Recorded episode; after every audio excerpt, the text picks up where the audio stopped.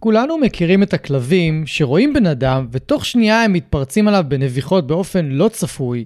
מה הבן אדם הזה שידר להם? מה הם קלטו ממנו? רוב האנשים שמכירים כלבים יגידו שהבן אדם בטח שידר פחד. אבל מה אם הכלב קלט משהו הרבה יותר משמעותי מפחד? סוג תקשורת שאנחנו כבני אדם כבר מזמן למדנו להתעלם ממנה. מה אם הייתי אומר לכם שיש דרך לתקשר עם הכלבים שלכם ברמה על-חושית שלא תלויה בריח או צליל או מראה, או אפילו נוכחות באותו מקום? אני יודע, זה מעורר בכם בטח התנגדות. לי אישית קרה מקרה עם נוגה, החתולה שלי, שלא ממש ידעתי להסביר. ממצב שהיא משתוללת אצל הווטרינר בכל בדיקה, למצב שבשתי הבדיקות האחרונות היא אפשרה לטפל בה ללא התנגדות בכלל, כולל קבלת זריקות. שזה די מטורף לנוגה. תישארו איתי לשאר הפרק, אני מבטיח לספר את כל הסיפור במלואו, אתם באמת תופתעו ממנו. חשוב לבוא לפרק הזה עם ראש פתוח ולקבל את הלא מוכר, כי אנחנו עומדים לספר לכם סיפורים שממש יפתיעו אתכם, וכדי להסביר על הנושא המאוד מיוחד ולא שגרתי, הזמנתי את מוריה בן דרור לשיחה. מוריה היא מייסדת שפה אחת, המרכז התקשורת על-חושית עם בעלי חיים. היא מפיצה, מלמדת ומכשירה אנשים להכיר ולהשתמש בתקשורת הטלפתית ככלי להיכרות ועבודה עם בעלי חיים. פתיח, ואומרים שלום למוריה. ברוכים הבאים לפודקאסט מחשבות של כלב. שמי גיא תיכון, ואני עוזר לבעלי כלבים להתגבר על בעיות התנהגות מורכבות עם הכלבים שלהם בשיטות המבוססות על תגמולים וחיזוקים בלבד. אני מאמין שחשוב לגדל ולאלף כלבים כיום בראייה הוליסטית, ולא מספיק לגדל אותם בראייה התנהגותית בלבד. אני מעביר תהליכי ליווי אישיים, סדנאות וקורסים דיגיטליים לבעלי כלבים וגם למאלפים שמחפשים להתפתח ולצמוח. בכל יום שישי יעלה פרק חדש בנושא מרתק, דרכו אלמד אתכם להבין כלבים ברמה עמוקה יותר, מה שיסייע לכם לשפר את הקשר איתם ולחיות בצורה הכי טובה ביחד. אם אתם נהנים מהתוכן, אשמח שתשתפו אנשים אחרים שמגדלים כלבים וגם הם יוכלו ליהנות מהפודקאסט. תודה שאתם מקדישים לי מזמנכם, המשך פתיח קצר ומתחילים.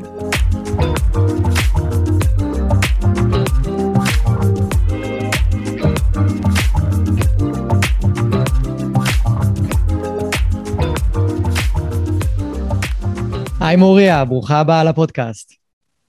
היי גיא, תודה רבה על ההזמנה. בכיף, בכיף. אני ממש שמח שהסכמת להתארח. אנחנו גם נדבר על נושא שלא הרבה מכירים, אבל אנחנו נכיר להם אותו מסיפורים ומחוויות אישיות ומהתנסויות אישיות שלנו. אז אנחנו גם נדבר על תקשורת על-חושית או תקשורת טלפתית עם הכלבים שלנו, מי שיש לו חתולים זה גם עובד איתם, מי שיש לו חיות אחרות זה גם עובד איתם, זה לא משנה. ואני אתחיל מסיפור כדי לחבר את כולם ככה לתוך, ה, לתוך הנושא שלנו. אז אה, מי שמקשיב מספיק אה, לפודקאסט יודע שיש לי גם חתולה בשם נוגה, שהיא חתולה מבוגרת, היא בת 16, אבל ברוך השם היא חזקה מאוד. ו... מאז ומעולם, בכל פעם שאני הלכתי עם נוגה לווטרינר, זה היה בלאגן. היינו צריכים להשתמש בכלוב אה, סקוויזר, בלחץ, וזה תמיד היה מלחמות, וזה תמיד היה עם אה, צרחות, וזה תמיד היה אה, בלאגן, בקיצור. לא ממש היה אפשר לטפל בה, תמיד היה צריך לטשטש אותה, היא לא הסכימה שיגעו בה, היא לא הסכימה שיזריקו לה, שום דבר. ואז אה, לפני, במהלך השנה, מתישהו כש... אמ, הלכנו לווטרינר. זו הייתה הפעם הראשונה שאני החלטתי שאני ניגש לכל הטיפול הזה אחרת לגמרי.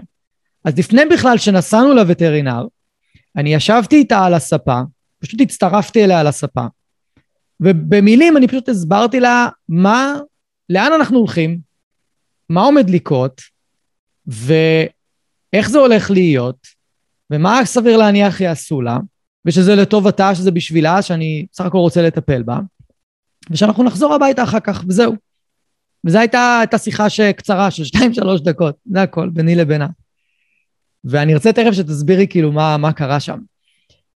הגענו לווטרינר, נוגה יוצאת מהכלוב שלה לשולחן שלה, לשולחן טיפולים, נשכבת, ונותנת שיעשו לה הכל. שיזריקו לה, שיגעו בה, שיטפלו בה, נגמר הטיפול, היא חוזרת לכלוב, אנחנו הולכים הביתה. אני עומד שם בהלם מוחלט. הלם מוחלט. לא עבדתי איתה על זה, לא שיניתי שום דבר, אני לא יכול לעבוד איתה על, על טיפולים וטרינריים, כלום, שום כלום, שום כלום, ו, וזה לא קרה פעם אחת, זה קרה פעמיים. בפעם הבאה שהלכנו, זה קרה עוד פעם, ואלה היו הפעמיים האחרונות שהיינו אצל הווטרינר. וכאילו, את יודעת, זה, זה, אפשר להסביר את זה מכל מיני מקומות, אבל בחיי, אני לא עשיתי שום דבר להכין אותה התנהגותית לדבר הזה, סך הכל קיימנו שיחה. וכאילו זה, זה היה הדבר שאמר לי, רגע, רגע, רגע, רגע, קורה פה משהו שאני עוד לא מבין אותו עד הסוף. אז מה קרה פה? מה היה שם? אני יכולה להסביר מהעולם שלי, ואני יכולה להגיד שבאמת על פניו זה כאילו לא הגיוני, נכון? כי אנחנו מדברים על תקשורת טלפתית, אבל אתה מספר על, על, על תקשורת שהיא מאוד מאוד פיזית. כן. אז מה הקשר בעצם? Mm-hmm. הקשר הוא שכל אה, מה שאנחנו אומרים, כל מה שאנחנו חושבים עליו, כל מה שאנחנו אפילו מרגישים, מתורגם לתמונה ולאנרגיה. זאת אומרת שברגע שאני אומרת את הדברים, ברגע שאמרת לנוגה את הדברים, היא בעצם קיבלה מידע בצורה על-חושית, היה שם גם את המלל, אבל היא קיבלה תמונות של מה הולך לקרות, היא קיבלה רגשות של מה הולך לקרות, במקום ה... אה, מותר בפודקאסט להגיד מילים קצת אה, לא זה, במקום כוס עמק היא הולכת עכשיו לצרוח וזה הולך להיות סיוט, הנה שאלתי ולא קיבלתי תשובה, אז במקום כאילו... במקום קיבינימט, עוד פעם ההליכה הזאת, עוד פעם הסטרס הזה, עוד פעם הזה, וזה התמונות שאנחנו, שאתה נגיד בדרך כלל העברת לה, עשית סטופ ואמרת, אני עכשיו מצרף אותה לתהליך, אני מספר לה מה הולך לקרות, גם למה הולך לקרות, וכל זה עבר בצורה שאנחנו לא רואים אותה, בדיוק כמו הגלי רדיו שעוברים mm-hmm. אלינו ואנחנו לא, רק שומעים בסוף את התחנה. אבל כן. יש שדר שעובר, אז זה השדרים שיוצאים מאיתנו, וזה השדרים שבעלי החיים אוספים, ונוגה עשתה מה שהרבה בעלי חיים עושים כשמסבירים להם מה קורה, ואני חושבת שהשמחה שלי תהיה היא שבאמת נדבר היום על הקרקע של זה, על המפגש היומיומי של כל אחד עם התקשורת, לא איזה מין מה זה הדבר הרחוק והמפחיד הזה. אז אה, הם פשוט אוספים את המידע שאנחנו מעבירים להם, כי, כי זה המנגנון שלהם להישרדות. תגיד לי איפה אתה רוצה שאני ארחיב את זה, או לאן להרחיב את זה. כן, אני, אני רגע אתחבר לזה, כי את אמרת משהו נורא נכון. התמונות שהיו לי בראש, או הרגשות שהיו לי כל פעם שהייתי צריך לנסוע עם נוגה לווטרינר, גם יש לי משפט, אגב, לגבי נוגה. אני הולך לווטרינר רק כשזה חירום, עם נוגה. אם זה לא חירום, אני לא הולך, אני לא מתקרב לשם, כי זה תמיד, תמיד היה סיוט. וזה ההרגשה לא. שיש לי, זה התחושה שיש לי, זה מה שאני משדר ומעביר כל הזמן. לפי מה שאת אומרת, היא, היא קולטת את זה. עכשיו, תכף נדבר על זה מעוד מקומות ונרחיב את המקום הזה, כי, כי בפעמים שישבתי איתה על הספה ודיברתי איתה, אז אני באמת הבאתי אה, תדר הרבה יותר רגוע, ותמונות יותר נעימות בדמיון שלי, וממש לא ידעתי בדיוק איך זה יהיה, זה לא קרה בדיוק כמו שאני דמיינתי מן הסתם, אבל המהות של מה שאני דמיינתי כן, כן קרה. וזה לא שמישהו לימד אותי או מישהו אמר לי, זה... אני, די בטוח שעשיתי את זה בגלל תוכן או חומר או משהו שראיתי שלך, או שראיתי שקשור. לטלפתיה, או אני חושב ש... אני חושב שנחשפתי לזה לראשונה מהדר, שסיפרה לי על, אה, על, על, על, ה, נו, על הנמר ההוא, על, על הפנתר דיאבלו. Mm-hmm. יש סרטון ממש מפורסם ביוטיוב עליו, ששם נחשפתי לזה פעם ראשונה, מי ש... אני אשים את הסרטון אולי למטה בתיבת טקסט, למי שרוצה ככה להבין על מה אני מדבר. אז, אז אני חושב שמשם אולי ומעוד כל מיני מקומות, אמרתי, טוב, שווה לנסות את זה, כי להרגיל את נוגה לווטרינר אני לא יכול. אז לא כמו כלב, שאפשר פשוט ללכת איתו לווטרינר, לעשות הרגלות, למרות שגם עם כלב אפשר מן הסתם אה, לדבר. ו... ו... ו... אז אני כן יכול מאוד להתחבר למה, ש... למה שאת אומרת. עכשיו, אני, אני, אני אתן עוד איזה נקודת אחיזה כזה למי שמקשיב, ואני אשמח שתרחיבי, כי כל הזמן בעלי כלבים אומרים, הכלב מרגיש אותי. אם אני עצוב, הכלב יודע. אם אני חולה, הכלב יודע. הוא משנה את ההתנהגות שלו, משהו בהתנהגות של הכלב משתנה. הכלב מגיב לזה. זאת אומרת שכל הנושא הזה יודע. הוא... מה זה? נכון. אם אני מתוח, הכלב יודע. נכון. אם אני בהיסטריה, הכלב יודע. אם אני בדיכאון, הכלב יודע. היודע הזה, אני, אני חוזרת עוד פעם לבסיס שחשוב שנבין אותו בשביל שיהיה לנו יותר קל ביומיום להתנהל איתם. אז בעצם המנגנון של בעלי החיים הוא מנגנון הישרדות שאומר לאסוף את כל האינפורמציה הרלוונטית להישרדות שלנו. עכשיו ב- בלהקה שחיה ב- בספארי, שחיה בטבע, שחיה במרחבים שהם שלה, לא כל כך קורה שיש שם אה, בעל חיים שהוא מוטרד בגלל סיבה שהיא לא רלוונטית. נכון. מה שמאוד קורה אצלנו מבחינתם. זאת אומרת, אם לביאה בלהקה שלה פתאום מרימה ראש, פתאום היא קלטה משהו, היא פתאום דרוכה, נכון. כל בעלי החיים אוספים את זה, כל הלהקה אוספת את זה, כי זה המנגנון הישרדות. אם יש שם איזה למח שישב ויגיד, טוב נו, אוקיי, אז מישהו יבוא ויטרוף אותו, אז כן. מישהו, אז, אז עדר פילים ירוץ עליו, כן. אז הם חייבים את זה בשביל עצמם. הם באים אלינו, ואנחנו מלאים בעניינים, ב, ב, ברגשות, בתחושות, באנרגיות, בדאגות. כל אחד יקרא לזה איך שנוח לו להבין, שהם לא שייכים ליומיום, אוקיי? כן. זאת אומרת, אני יכולה להיות מאוד מאוד עצובה, אז דבר ראשון הוא באמת יאסוף את זה, כי זה מידע, אוקיי? זה מידע ששייך למנגנון ההישרדותי. הדבר השני שיקרה זה שהוא יגיב לזה, כי ככה הטבע לימד אותם. מגיע, מגיע משהו, אני מגיב לזה בעוצמה, נגמר האירוע, חוזרים לשגרה, חוזרים לניוטרל, עם בני אדם זה קצת שונה. נכון. ופה בעיניי נכנסת האחריות שלנו לתת להם כלים איך להתמודד עם זה שאני, נגיד אני, אני היסטרית, אבל למה שהוא יהיה היסטרי, אוקיי? אני היסטרית בגלל סיבות שהן אנושיות, בגלל שגדלתי ככה, בגלל ש, שעוד מעט יהיה סגר, בגלל ש, ש, שאולי יפטרו אותי, הם לא מבינים את זה, אבל הם מגיבים לזה. ואז נוצרות, נוצרים המון פלונטרים, שאם רק נבין שהמנגנון עובד ככה, יהיה לנו יותר קל לנתק להם את הפלונטר. כן, ואני אתן דוגמה אפילו, כי הנושא הזה של רגישות בטבע, הוא אפילו נבדק ונחקר, והוא מצאו שבכל קבוצה, נקרא לזה להקה, עדר, לא משנה מה, במיוחד של אה, חיות שהן ניצודות, תמיד יהיו פרטים אקסטרה רגישים מהשאר, והם בעצם ה, מה שנקרא האזעקה של העדר.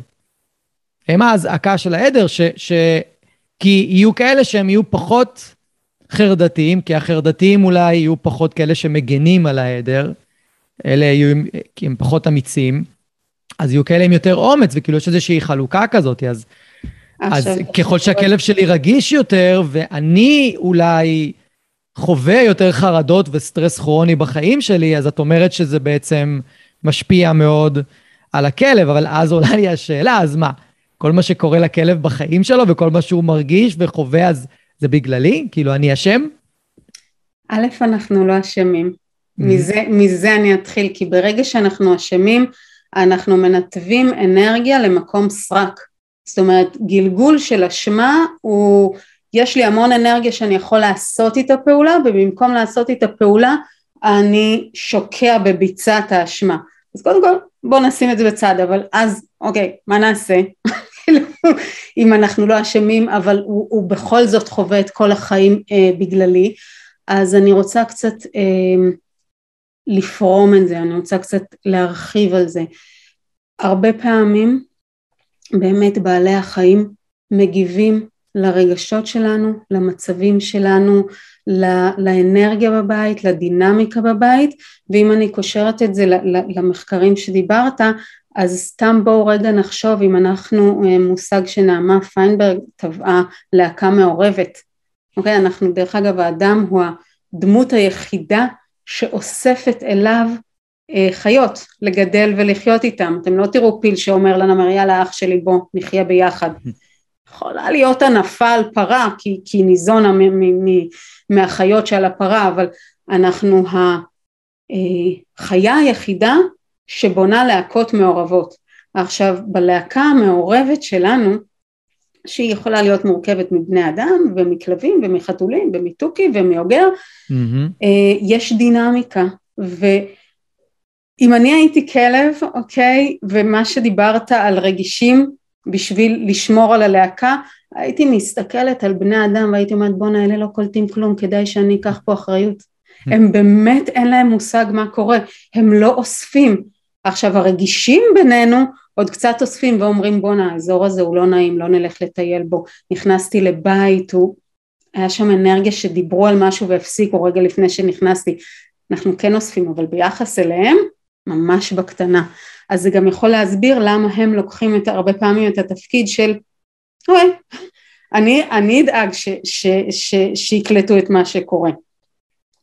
אם נחזור ככה לנקודה של אה, אנחנו אה, הם חיים את החיים שלנו כביכול, אז אני חושבת שהרבה ממה שקורה עם בעלי החיים בבתים שלנו הם מאוד מושפעים מאיתנו, אבל יש לנו את הכלים ויש לנו את היכולת אה, לסיים את זה או, או למנן את זה או להוריד את זה אה, ו, ו, ואני אתן קצת דוגמאות ואתן קצת כלים, בסדר? Mm-hmm. כן, מעולה. כשאני מאוד מאוד מוטרדת והכלב שלי זיהה, הכלב שחי איתי זיהה שיש פה אה, חרדה או יש פה מתח, הוא יתחיל לחפש ממה זה נובע, אוקיי? Mm-hmm. Okay? ואז אני יכולה לצאת איתו לטיול, לטיול הקבוע שלנו, והוא פתאום יתקוף בלי סיבה. עכשיו זה יכול להיות בגלל שהוא זיהה משהו, אבל זה יכול להיות בגלל שהוא כל הזמן בערנות, כי אני מוטרדת עם הלוויה, נכון? הרימה את הראש אז כולם יודעים שיש סיבה. אז זה מה שהוא יעשה ואז אני לא יודעת מה קרה פתאום הוא תקף אין, אין לי מושג. אינפורמציה שהעברנו להם בצורה אלחושית. יום אחד יבוא המחקר ויגבה את זה בחוש ריח אבל כרגע אני, אני, אני נותנת את הסיפור מסגרת. מה שאני יכולה לעשות במצב הזה במילים או אפילו מלב אל לב פשוט לספר לכלב שזה עניינים שמטרידים אותי, לא שייכים לחיים המשותפים שלנו והוא יכול להמשיך בחייו. יכול, ואפילו אני יכולה, אמ, אני, אני ארחיב ואומר שהרבה מהציפייה של בעלי החיים שחיים איתנו זה שנסביר להם מה מצופה מהם ומה הם צריכים לעשות, זה להקה מעורבת, זה להקה שהם לא רגילים בה, התפקידים הם שונים, מספיק שאני אגיד לו זה מתח שלי מהעולם של בני האדם, הכי יעזור לי, אפילו בקשת עזרה, זה אם פשוט תמשיך להיות מתוק כמו שאתה. הופ, ניתקתי את, ה, את החיבור הזה, ניתקתי את ההדהוד הזה. עוד דבר שאני יכולה לבדוק זה כמה זה מטריף אותי, אוקיי? Mm-hmm. Okay? זאת אומרת, התנהגות של כלב, אני אמרת מה, כל ההתנהגויות שלהם, כל הדברים שלהם מושפעים מאיתנו, אז יש להם גם את העניינים שלהם. וברגע שאני אראה כמה זה מקפיץ אותי, אני אדע שזה תגובה של משהו שמתקיים בתוכי, ואז אני אוכל לעבוד עם זה. אם הוא עושה, יש, יש כלבים שיש להם התנהגויות, ואני אגיד כאילו, זה, זה הטיפוס, אז אני יודעת שזה לא שייך אליי, שזה באמת התנהגות שלו, של האופי שלו, של הדמות שלו, של מי שהוא.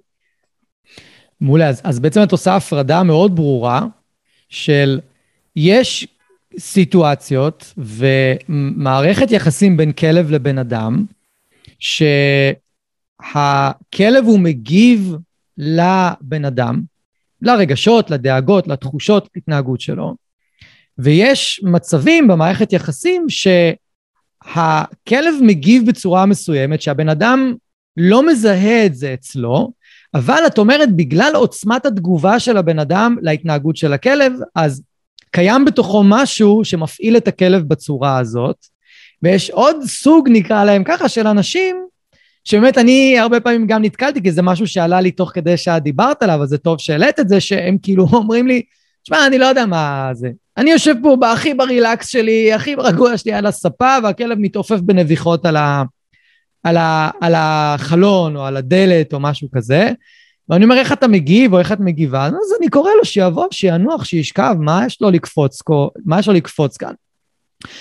וכאילו זה גם יכול לקרות בטיולים ברחוב עם כלבים שמתפרצים על אנשים או כלבים או משהו כזה, ו... ואת אומרת, אוקיי, זה משהו שהכלב בא איתו לבד, זה של הכלב, זה כאילו העניינים של הכלב, אם אני מבין נכון.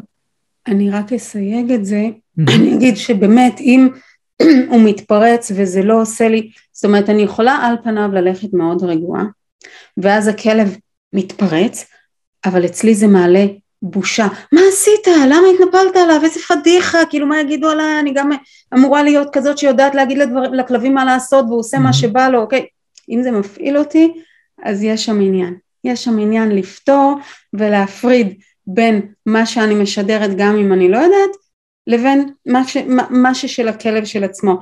אם הוא הולך וכאילו מתנפל באמת, כאילו, וזהו, אז זה יכול להיות עניינים של הכלב, אבל אנחנו בעצם רוצים ללמוד, אני חושבת, או לקבל כלים במה אנחנו עושים מול זה, כי זה עדיין בעיה ועדיין מפריע, גם אם זה לא מפעיל אותנו, ואחד הדברים שנגעתי בו קצת קודם, זה שלהסביר לו מה מצופה ממנו, כי אם הוא זיהה אה, אדם שמפחד מכלבים, אוקיי? הוא זיהה את זה, הריח את זה, יש מחקרים על זה, נכון? ש, שיש לפחד שלנו ריח, mm-hmm. והוא זיהה את זה והוא מגיב כמו בעל חיים בלהקה, שאם הם רוצים לתפוס מישהו הם יתפסו את החלש, את זה שמפחד.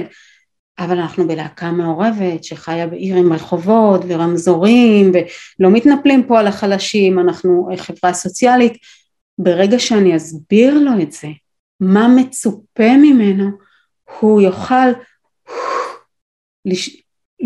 להשיל ממנו התנהגות שגם אם היא שלו, היא שלו בגלל אי הבנה של המציאות. Mm-hmm. זה בדיוק כמו הפחד הזה לפני וטרינר, שתיארת קודם. כן. ברגע שאני אסביר לה מה קורה ומה מצופה ממנה, היא תוכל להוריד את כל ההתנהגויות שהן תגובה להליכה לווטרינר, מקום לא מוכר, אדם זר, ריחות של פחד, יש שם הרבה ריחות של פחד בתוך המקום הזה.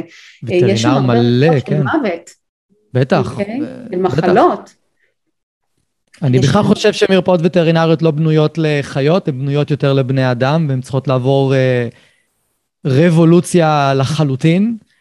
לא ניכנס לזה.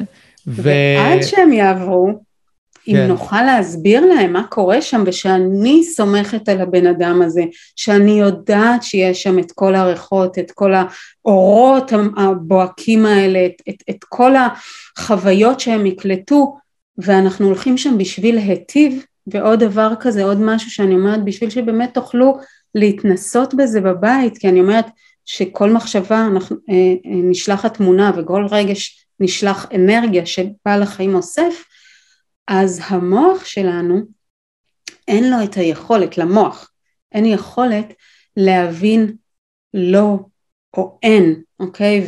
והרבה מהמחקרים ומההדגמות באקדמיה מדברים על אה, תדמיינו עכשיו שאין פיל לבן בחדר ואף אחד לא יכול שלא לדמיין את זה. להפך, הוא ידמיין פיל לבן. בדיוק. אז כשאנחנו רוצים להעביר מסר לכלב שחי איתנו, המסר יהיה, ואם נגיד את זה במילים, יהיה לנו יותר קל לראות איזה תמונות אנחנו מעבירים של התוצאה הרצויה. זאת אומרת, במקום תפסיק לקפוץ, שאין פיל לבן, יש פיל לבן, תפסיק לקפוץ, התמונה שאני שולחת זה בדיוק. תקפוץ, זה שב לידי, ארבע רגליים על הקרקע, תהיה, אנחנו במנוחה, אנחנו נינוחים, ואז שאני מסבירה גם על הווטרינר או על כל מציאות או על הבן אדם המפחד שהולך ברחוב, אז אני מסבירה את, הד... את, ה...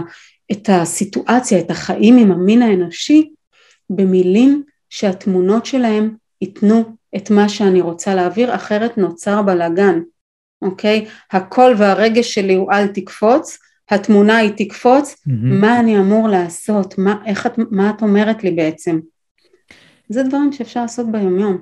נכון, ואני אקח את זה רגע ממש לתוך פרקטיקת אילוף עם כלב, כי מה שאת אמרת עכשיו הוא פשוט ה...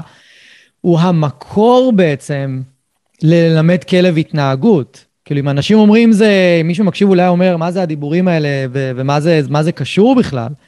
זה הכי קשור. כי כשאני בא רגע לאמן כלב וללמד אותו התנהגות, אם אני לא יודע בדיוק איך נראית ההתנהגות שאני רוצה, ואני לא מדמיין אותה רגע בראש, ואני לא מריץ אותה שנייה רגע בראש, אפילו כמה פעמים, אני לא אדע מה ללמד את הכלב, אני לא אדע איזה התנהגויות בכלל לתגמל אותו, כי כל, ה...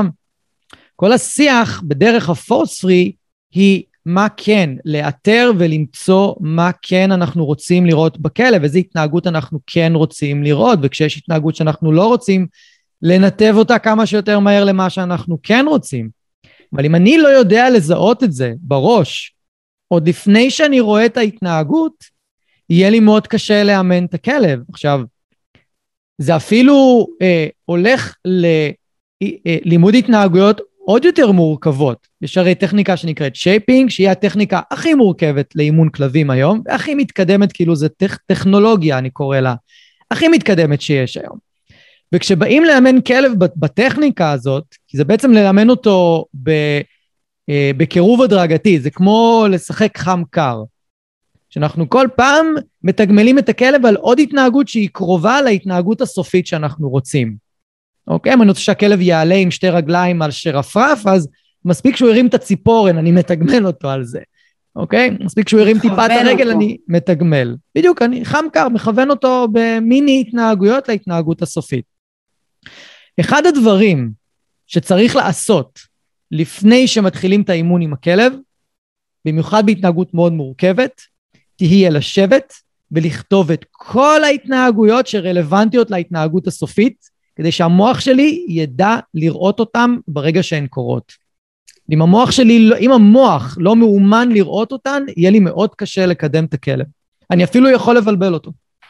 בדיוק, כי תחשוב גם שאתה רושם, פורט את כל כל ההתנהגויות, שתזהה אותה איזה רגש יצטרף לזה, נכון. של שמחה, של איזה יופי, הכלב יקבל את זה.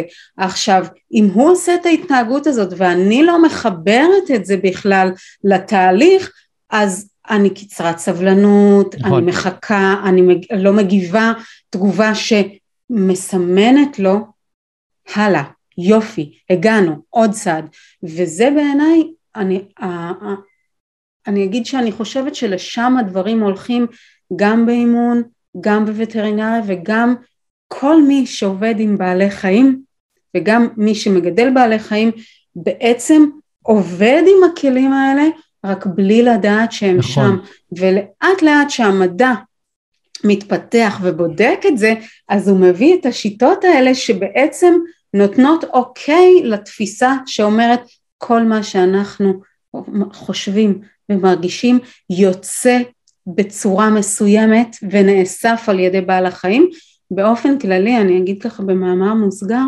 שהוא נאסף גם על ידינו רק ה- ה- ה- הוא נאסף על ידינו למוח הלא מודע וחדר הבקרה שנמצא פה בעצם מחליט איזה מידע הוא מעביר לנו ואיזה לא, איזה מידע הוא מעביר mm-hmm. ואיזה לא וכל עוד אנחנו לא נהיה בפתיחות לזה שמידע כזה מגיע אלינו, אז פשוט חדר הבקרה יגיד לא רלוונטי, מפריע, מעצבן, וישאיר את זה במקום שלא יהיה לנו גישה אליו.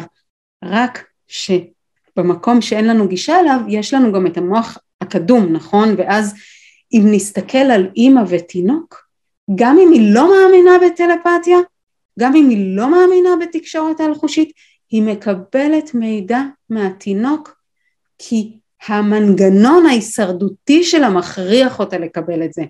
ואז כשתינוק בוכה וכל הסופר מסביר לה למה, כי הגרב נפלה, כי המנסה צפוף, כי הוא רעב, היא יודעת, בתוכה יש לה את התשובה, יש פה יותר מדי גירויים, נגיד זאת הסיבה, אנחנו מסיימים ומתחפפים מפה כי זה too much בשבילו. המתקיים אצלנו כל הזמן, החיות פשוט לא מכחישות את זה, אנחנו כן, זה כל ההבדל. נכון, הזכרת לי סיפור שסיפרתי בפרקים קודמים, ואני כל פעם מוצא לו עוד ועוד ועוד תוקף. אה, אני, אני אקצר את הסיפור כי זה היה, זה כלב שכרגע נמצא בתהליך של טיפול חרדת נטישה, שבאחת השיחות שלנו, אחרי שכבר חווינו שיפור מאוד גדול, חווינו איזושהי רגרסיה קטנה, והיה לנו שיחה בזום, ואני מסתכל על הכלב דרך הזום, שומע את ההתנהגויות, שומע את הקושי, שומע את הרגרסיה, ואני פשוט אומר להם כמה וכמה פעמים, יש בעיה, אני לא מצליח לזהות אותה כרגע, אבל אני מרגיש שיש בעיה שהיא לא התנהגותית. שבוע אחרי, הוא אובחן עם דלקת בשתן.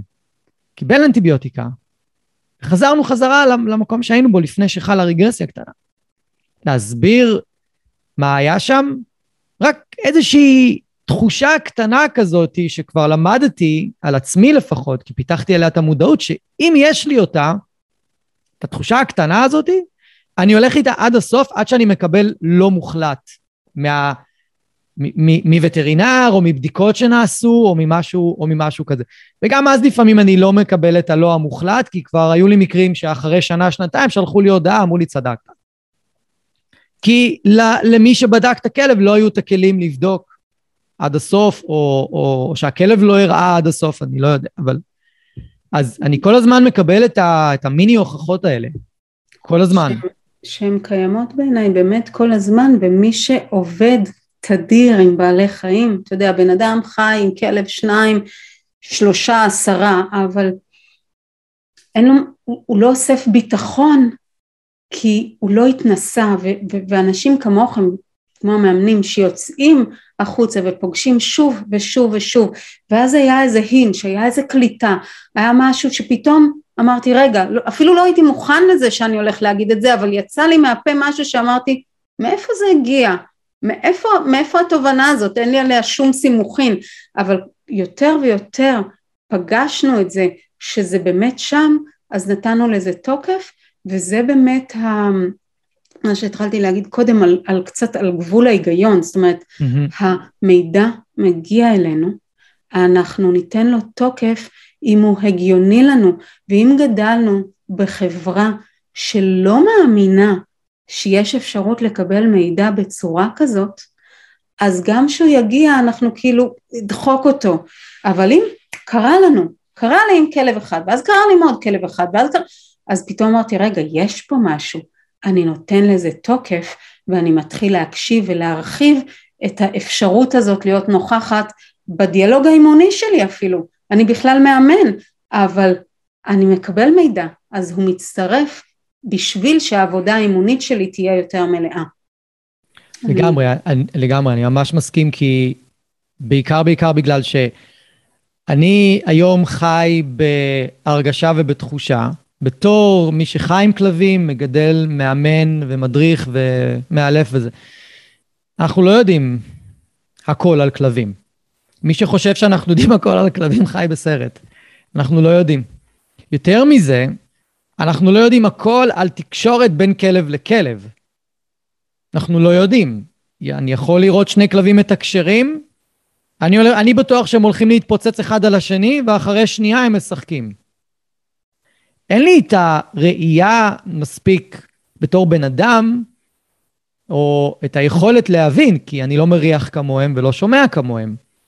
ואני גם לא מרגיש את הסביבה כמוהם, בדיוק מה שאמרת, יש את המוח הלוגי, את, את קליפת המוח שדואגת לשמור עלינו ולסנן לנו את כל הדברים, וגם אנחנו חיים בעולם שאנחנו בטוחים רוב הזמן, במיוחד במדינת ישראל.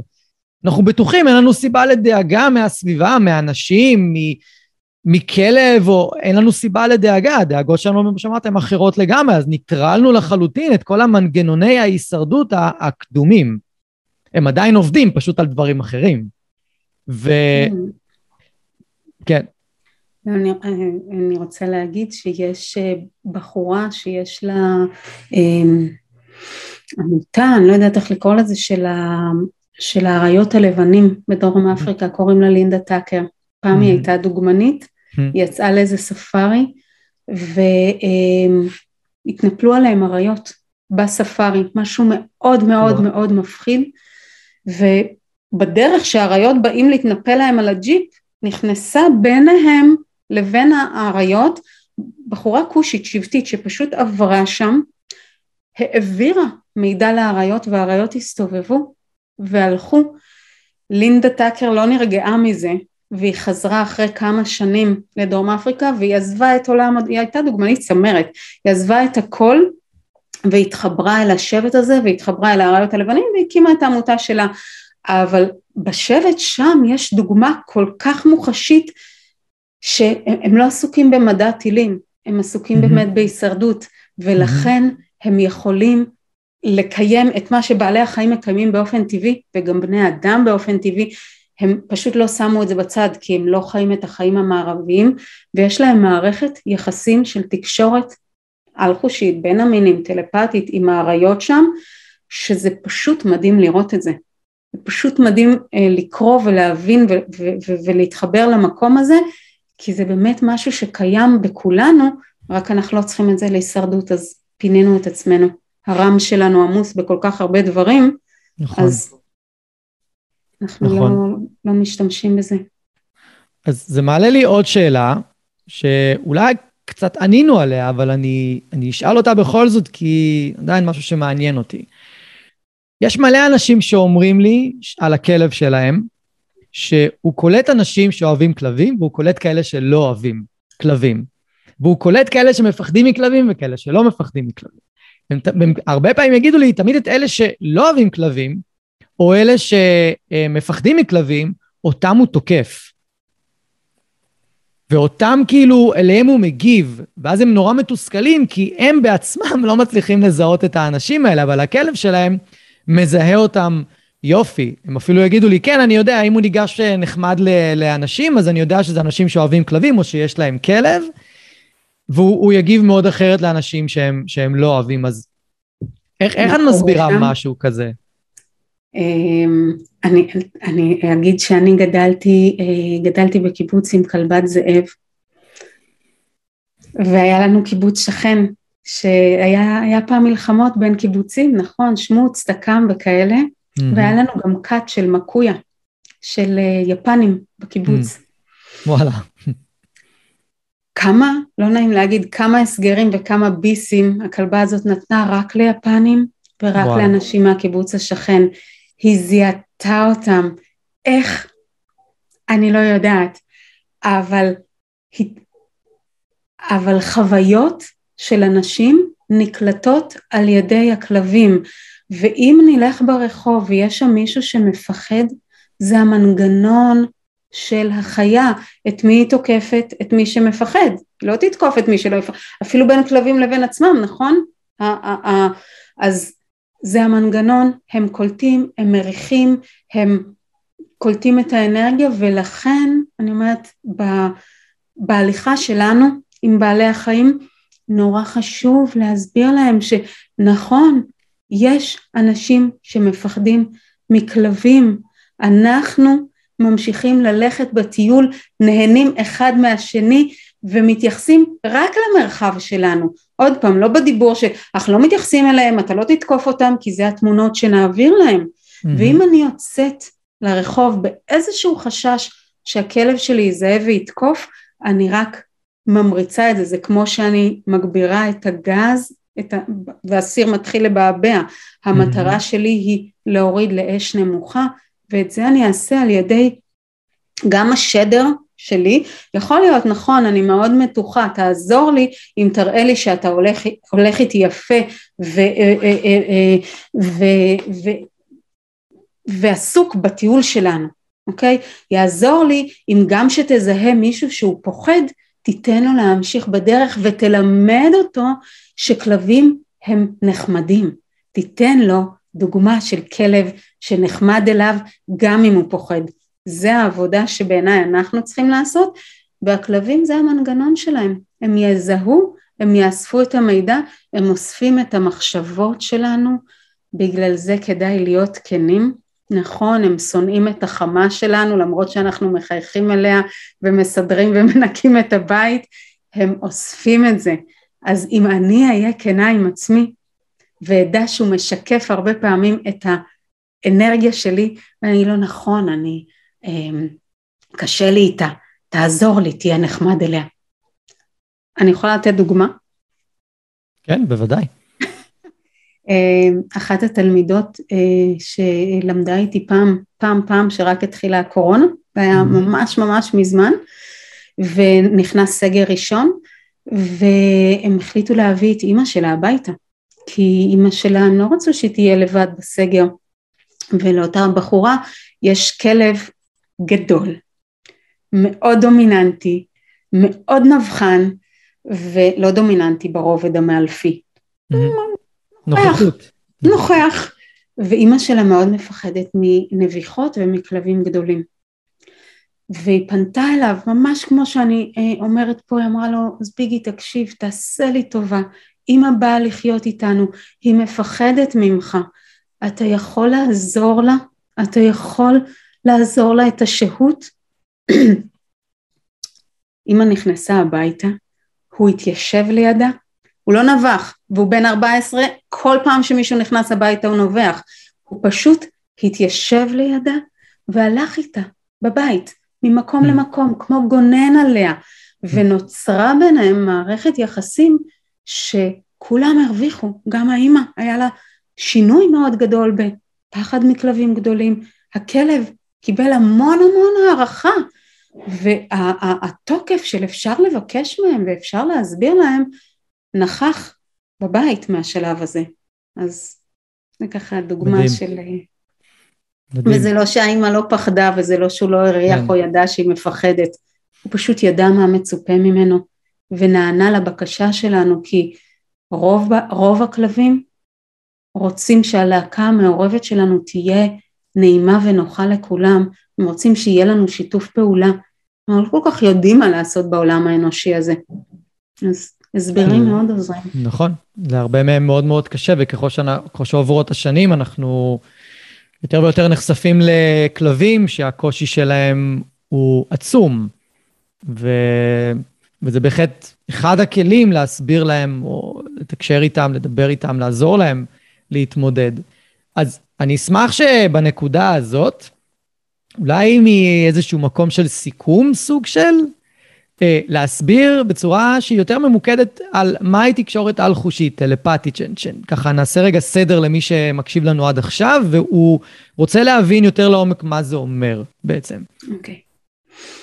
אז תקשורת על-חושית היא בעצם היכולת שלנו לקבל מידע מחמשת או כמה חושים שיש, אבל לא מהחושים הפיזיים. זאת אומרת ביומיום אנחנו מאוד מאוד אה, הורגלנו להסתמך על החושים הפיזיים. ראיתי משמע זה קיים, טעמתי משמע זה קיים, שמעתי משמע זה קיים, הרגשתי, אוקיי? והתקשורת העל-חושית מעבירה לנו את אותו מידע רק בצורה על-חושית. זאת אומרת, מה זה את אותו מידע? זה לא את אותו מידע שנקבל בפיזי, אבל אני יכולה, אם אני אה, נכנסת לתקשורת אה, עם בעל החיים, לקבל ממנו מידע על החיים שלו, אני יכולה לראות את זה כמו תמונות שרצות לי, כמו מין חיזיון כזה, אני יכולה לחוות את זה כמו דיאלוג שמתקיים עם בעל החיים, אני יכולה לחוש את זה בגוף, את הנינוחות שלו, את המתח שלו או את הכאב בטן שלו, ואני יכולה גם להרגיש את סך עולם הרגשות שלו. אמ, אתן דוגמה, נגיד אה, יש אה, אירוע ואני יושבת במשרד ואני צריכה להתלבש, אוקיי, לאירוע, ואז אני מתחילה לדמיין במוח, אני אשים את השמלה האדומה, אני לא הולכת עם שמאלות, אבל סתם לצורך העניין, אני אשים את השמלה האדומה ופתאום הגוף שלי קר לו. אבל לא שמתי את השמלה האדומה, נכון? אבל חוויתי רגש. אני אלך עם החליפה ואני פתאום אה, מרגישה נורא לא מותאמת בין האירוע לחליפה, אני, יש לי הרגשה, אני ממש חווה את החליפה, חונקת אותי ולא נוחה לי, אז זה אה, החוויות העל-חושיות שהן מקבילות לחושיות, הן רק נחוות מבפנים. Mm-hmm. וכשאנחנו אה, מקיימים תקשורת על חושית עם בעלי החיים, אנחנו בעצם נסמכים על מידע שהוא לא פיזי, זאת אומרת זה לא, אה, הוא קשקש בזנב אז זה סימן ש, אלא קיבלתי אינפורמציה שהוא שמח, שהוא מתוח, שהוא כועס, שהוא לא מבין, אני, אני אתן לכם, אני אתן דוגמה, אוקיי? Mm-hmm. פנתה אליי משפחה, אה, יש להם שני כלבים, כלב אחד שגדל איתם כבר הרבה זמן וכלבה שהם אה, אספו, מצאו אותה איפשהו וההתחלה הייתה סבבה ועכשיו הכלבה היא עם התנהגויות מאוד מאוד מורכבות להם, היא גם התחילה לתקוף, הם, הרס להם כאילו את, ה, את הטיול הרגוע והנינוח, באים, האיש עובד בבריכה ובאים אנשים לבריכה והיא תוקפת ואז הכלב מצטרף אליה, אה, ברדק גדול והם אה, ביקשו ככה לראות מה עושים עם זה, נכנסתי זה לא לתקשורת, זה כמו לדגימה, כמו שעושים ביופסיה, אז נכנסתי ככה לרגע לבדוק מה קורה עם הכלבה, קלטתי שהיא מאוד מבולבלת, היא לא מבינה אם הם רוצים שהיא תישאר שם או לא, היא לא מבינה מה מצופה ממנה, בסערת רגשות ומצוקה, זה ככה מסביר איך המידע מגיע, זאת אומרת אני לא רואה את הכלבה, אני רק נכנסת איתה לתקשורת, אני בכלל נמצאת בבית שלי, הכלבה נמצאת במקום אחר,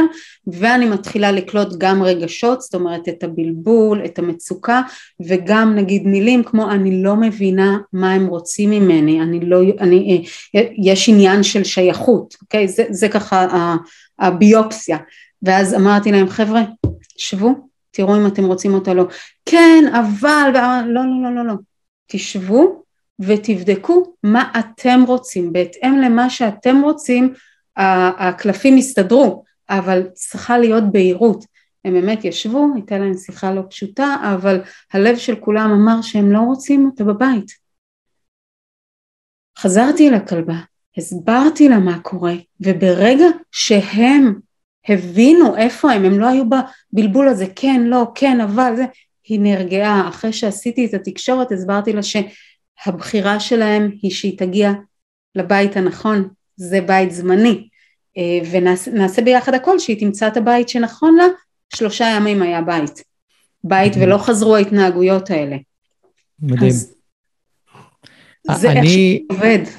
אני יכול להתחבר לזה באופן ישיר, כי אני למדתי, לא דרך תקשורת טלפתית, אלא מניסיון חיים, שכלב מרגיש שהוא לא רצוי. נקודה. כשכלב לא רצוי, הוא מרגיש. בדיוק כמו שבן אדם מרגיש. בן אדם יכול להרגיש שהוא לא רצוי בנקודה מסוימת, מספיק שהוא מחובר לעצמו ברמה הכי בסיסית.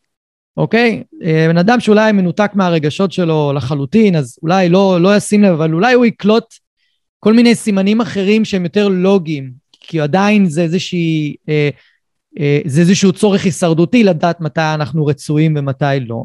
אז כל אחד ימצא את הדרכים שלו, אבל רוב האנשים יודעים להרגיש שהם לא רצויים. אז אם בן אדם מרגיש, אז כלב לא מרגיש, שכלב היא חיה הרבה יותר מחוברת לרגש מבן אדם ויותר מחוברת ל...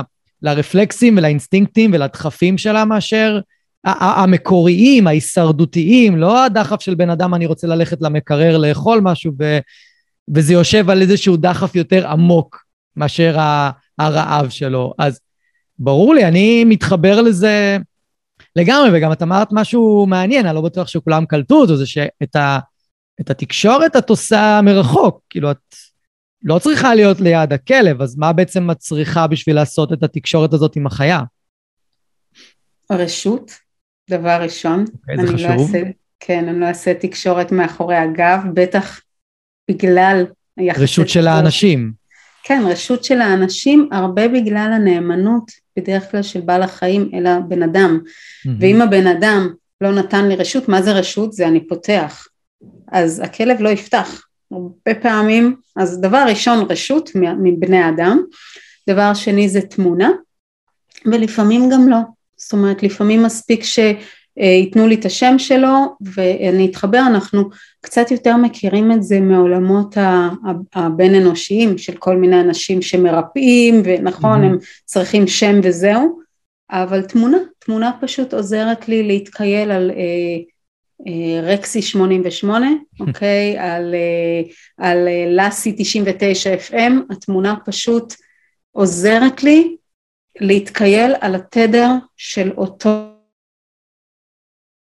זה גם בלי, אז זה כמו תחנת ממסר שמעבירה תדר ואז בצד אחד הרדיו פתאום עובד אם מתחברים על התדר הנכון וגם קולטת, אוקיי? כי שלום, אני אימא של חן, אני רוצה להקדיש לו את השיר, אוקיי? אז, אז זה מה שקורה בתקשורת על חושית, אנחנו לא רואים את גלי הרדיו, אנחנו פשוט יודעים שהם שם.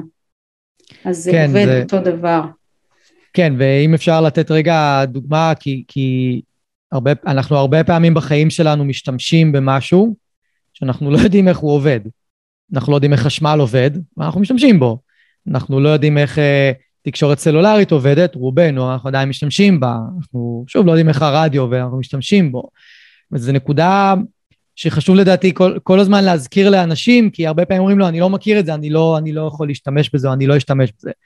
אז לא, אנחנו משתמשים כל הזמן בדברים שאנחנו לא מבינים איך הם עובדים, ועדיין אנחנו, אנחנו משתמשים בהם.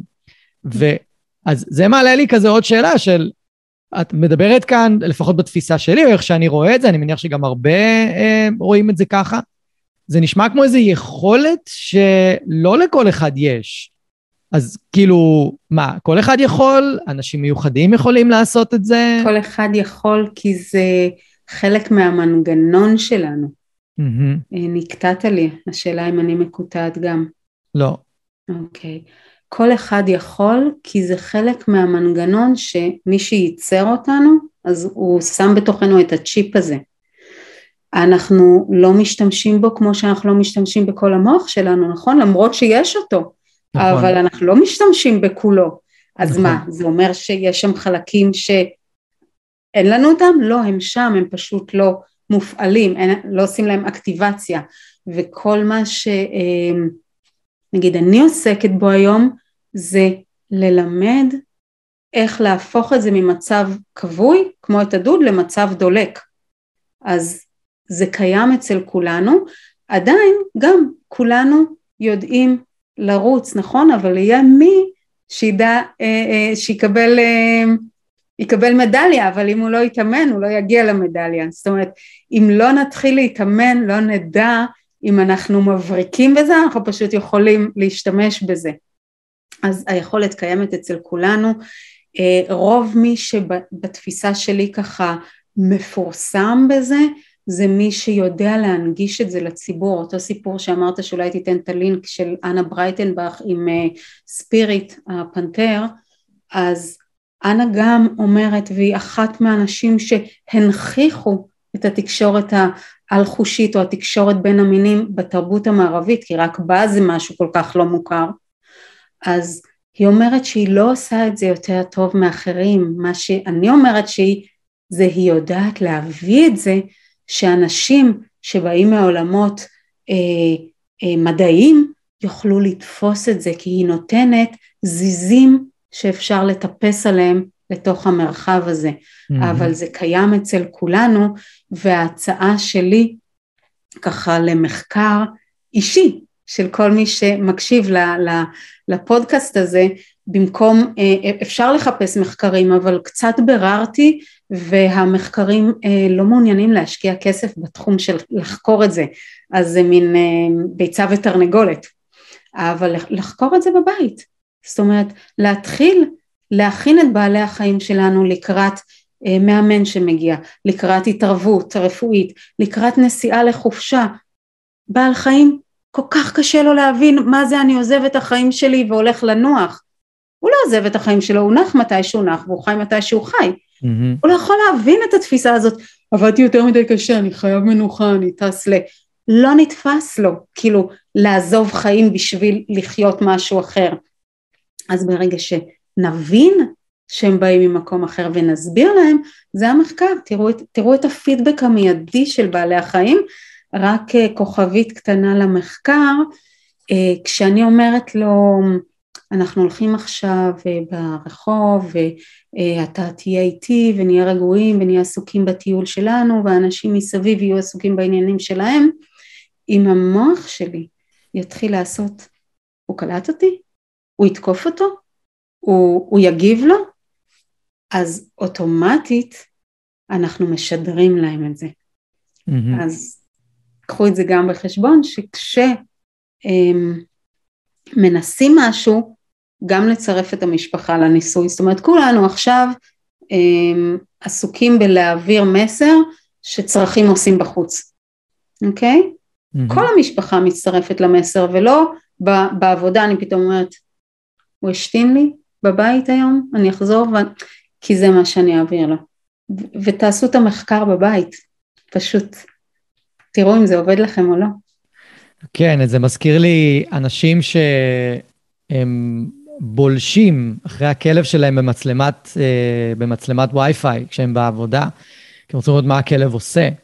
הם אומרים אני רואה את הכלב לא רגוע. הוא אומר, אז תפסיק להסתכל. אז תפסיק להסתכל. כי אם רוצים אה, מחקר מדעי, אז יש את המחקר הכי מפורסם בעולם, על מחקר אה, שני החריצים, הדאבל סליטס, שהוא מראה שאנחנו משנים את המציאות רק בזה שאנחנו מתבוננים עליה. וזה המחקר שחזרו עליו הכי הרבה פעמים. זה המחקר הכי מפורסם בעולם, זה הניסוי הכי מפורסם בעולם, שעדיין לא יודעים להסביר אותו, אבל אנחנו יודעים להסביר דבר אחד ודאי מהמחקר הזה, או מהניסוי הזה. זה שאנחנו משפיעים על המציאות רק בזה שאנחנו מסתכלים עליה. וזה ודאי. זה ודאי. זה אפשר למצוא את המחקר וזה ודאי. אז הרבה אני פשוט אגיד, אז תפסיק להסתכל. זהו, פשוט תפסיק. ואם אתה חוזר הביתה והבית שלם, אז תפסיק לתהות מה הוא עשה. זה לא רלוונטי. הלכת הכלב רגוע, חזרת הכלב רגוע, שחרר את הכלב. זהו. כן, זה, זה מסר כל כך חשוב, זה, זה מסר גם בחיים שלנו, נכון? תסמוך עליו, תשדר לו שאתה... ואם יש בעיה, אז כן, אז יש מאלף, יש, יש מאמן, יש כל מיני כלים, אבל... נכון, זה, וזה נקודה ש, שחשוב לי שנגיד לקראת הסוף, זה שאנחנו לא מדברים כאן על משהו שמחליף את האילוף, אלא משהו שפשוט בא ביד, יד ביד איתו, ב, בהרבה מקרים. כן, יש מקרים שיכול להיות ש... תעשי תקשורת עם, עם בעל חיים, כמו שנתת דוגמה, ובהחלט ההתנהגות תשתנה לטובה ולא נצטרך עזרה של מאלף, אבל הרבה פעמים זה יבוא יד ביד, או... או וגם ביחד. על זה אני רוצה לתת ככה אה, נקודת אה, אחיזה, אוקיי? כמו שאמרנו עם, בהתחלה פעם, פעם פעם שהתחלנו לדבר, אם, אם אה, מה שבעל החיים עושה מפעיל אותי, mm-hmm. אז אני יודע אם זה מהדהד לי או לא, Mm-hmm. אז הנקודה הנוספת, כתבתי על זה פוסט לפני איזה, אני חושבת ששבוע שעבר, שיצאתי, יש אצלי שני בורדרים, ויצאתי יצאתי איתם, ועברה שם בחורה ככה שאני מאוד אוהבת, ואחד, כמובן, הצעיר ראה מכונית וכולו כבר היה ב... ואז הם אמרו, נו, בוא נראה אם, אם מה שאת מדברת כל הזמן עובד. אמרתי לה, זה, זה לא רלוונטי, זה לא שייך, כי כל עוד הם פועלים מתוך המנגנון, ולא משנה אם את המנגנון הזה יצרו בני אדם בשביל שהכלב יראה עיזים, או זה המנגנון, זה חלק מהטבע שלו. Mm-hmm. היום הבורדר חלק מהטבע שלו הוא, אוקיי? ואז אני, אני, אני אצטרך עזרה שמי שיאמן אותו לנתב את הטבע למקום אחר, אני לא מתיימרת להגיד, אה, ah, אני אכנס, אני אתקשר איתו, אה, אני אעשה איתו תקשורת, זה יותר מדויק מאשר לתקשר, אני אעשה איתו תקשורת והוא יפסיק, לא, זה חלק מהטבע שלו. אז זה לא, זה לא מנוגד תקשורת ואימון, זה רק הרבה פעמים זה עונה על, על צורך אחד וזה עונה על עוד אספקט בצורך או על צורך אחר, וככל שיותר מאמנים יסכימו שהם במילא משתמשים בזה וירחיבו, הם לא יצטרכו outsourcing של מישהו אחר. נכון, אני חושב שזה יופי של דוגמה אה, לסיים איתה את, ה, את הפרק, אה, כי זה, הייתה, זה היה חשוב להסביר באמת ש... זה מתחבר למה שאמרנו מקודם, שלכל כלב יש את הייחודיות שלו, את, ה, את מה שהוא מביא מעצמו, ואז באמת כל הנושא של כלבים שטופחו גנטית על ידינו הוא, הוא נושא באמת קריטי, ש, שאנשים יבינו שעדיין הם זקוקים גם לעבוד עם, עם הכלב, עם החיה, על מה שטבעי אצלו. לגמרי. אז אמרת שכל אחד יכול ללמוד. אני יודע שאת לא אוהבת לדבר על זה, אבל את תכלס מלמדת את הנושא, ואת יכולה לעזור לאנשים ללמוד ולהיפתח לזה, ולחקור את זה ביחד דרך הקורסים שלך, אז אני קצת ארים לך עכשיו, אם את לא רוצה לדבר על זה. ו... ואפשר לבוא וללמוד, ואפשר ממש לעשות את הקורסים שלך, שהם, אה, אני זוכר שיש קורסים שהם אונליין וקורסים שהם משולבים עם, עם אה, מעבר לאונליין, זאת אומרת, יש, כל, יש מגוון ויש קורסים קצרים וקורסים ארוכים, וכל אחד כמעט יכול למצוא את מה שמתאים לו, ופשוט אפשר לבוא וללמוד ו- ולהכיר את התחום, מי שזה ממש נגע בו ומעניין אותו ורוצה לחקור, ואולי רוצה לעשות מזה, לעבוד בזה. בסופו של דבר גם חלק שבאים ללמוד אצלך, הם גם עובדים היום בזה. כן, כן. אה, לגמרי, וחלקם באמת מאמנים שבחרו להוסיף את הכלי הזה לעבודה שלהם, אם זה מאמנים עם כלבים וגם עם חתולים. הופ, הנה חתול, כן, אמרת חתולים ועברה חתולה. זה לא היה מתוכנן. אה, כן, אז, אז יש קורסים שהם פיזיים, יש קורסים שהם online־ים, יש online־ים עם live, ויש עכשיו באמת בינואר נפתח קורס הכשרה ראשון, שהוא מאוד משמח אותי, כי אני חושבת שמה שאני עושה זה אה, מרחיבה את גבולות ההיגיון, זאת אומרת, מאפשרת לתחום הזה שנורא מוזר, כי ארץ ישראל תמיד היא הראשונה בכל דבר, ובתחום של התקשורת היה, היה מין ואקום בעוד שבארצות אחרות יש, בדקתי לאחרונה, יש בגוגל אם תחפש אה, אנשי מקצוע של תקשורת עם בעלי חיים מעל ל-80 אלף תוצאות. וואו. זאת אומרת, יש הרבה הרבה... רגע, את נעלמת. אני, אני... רגע, תמשיכי מ... אה, יש הרבה הרבה אמרת.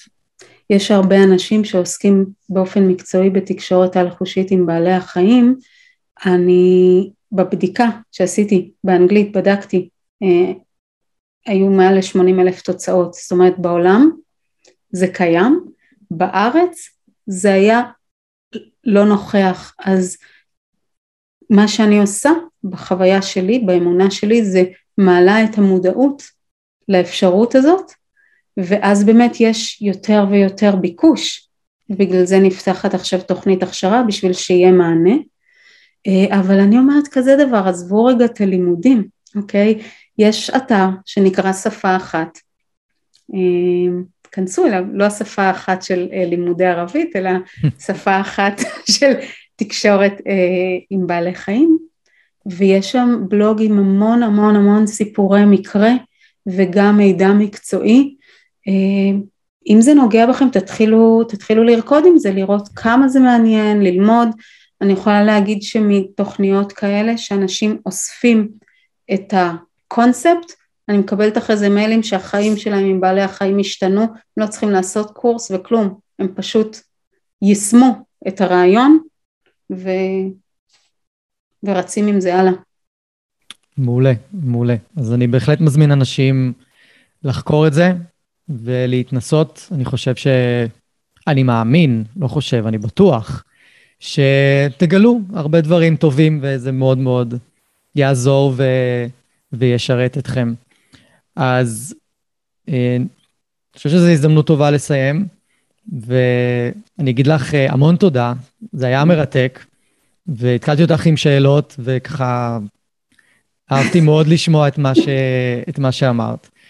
ומאוד התחברתי, אני מודה, מאוד מאוד מאוד התחברתי. אני, בכל דבר שאמרת, ראיתי את עצמי באיזה מקרה שאני מטפל או טיפלתי בו, או עם החיות שלי, זאת אומרת, כל הזמן, אצלי זה פשוט כבר לא מנותק, זה פשוט אה, ב, בהתפתחות, ואני מאוד אה, שמח על זה, זה מאוד עוזר לי להתפתח כ, כמטפל התנהגותי ולראות דברים שהם מעבר ל, ליכולת שלי, שיש לי היום, וזה אז אני מאוד התחברתי לכל דבר, אז אני ממש שמח ש...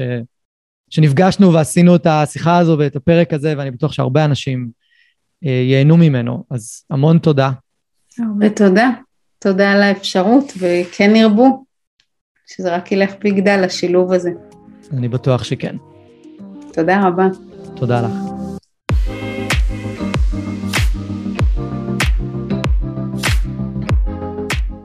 אני רוצה להגיד לכם שוב, תודה רבה שהאזנתם. אם אהבתם ואם נהניתם, אז שתפו חברים, שתפו מכרים, בעלי כלבים, תעזרו לי להפיץ את הפודקאסט הזה, אני מאוד מאוד אשמח.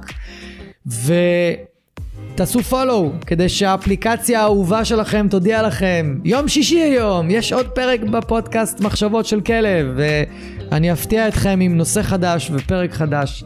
אז אני מקווה שנהניתם היום, היה לי מאוד כיף לארח אתכם. אנחנו נתראה עוד שבוע, תהיו טובים לכלבים שלכם, תהיו טובים לעצמכם, ושיהיה לכם אחלה של סוף שבוע.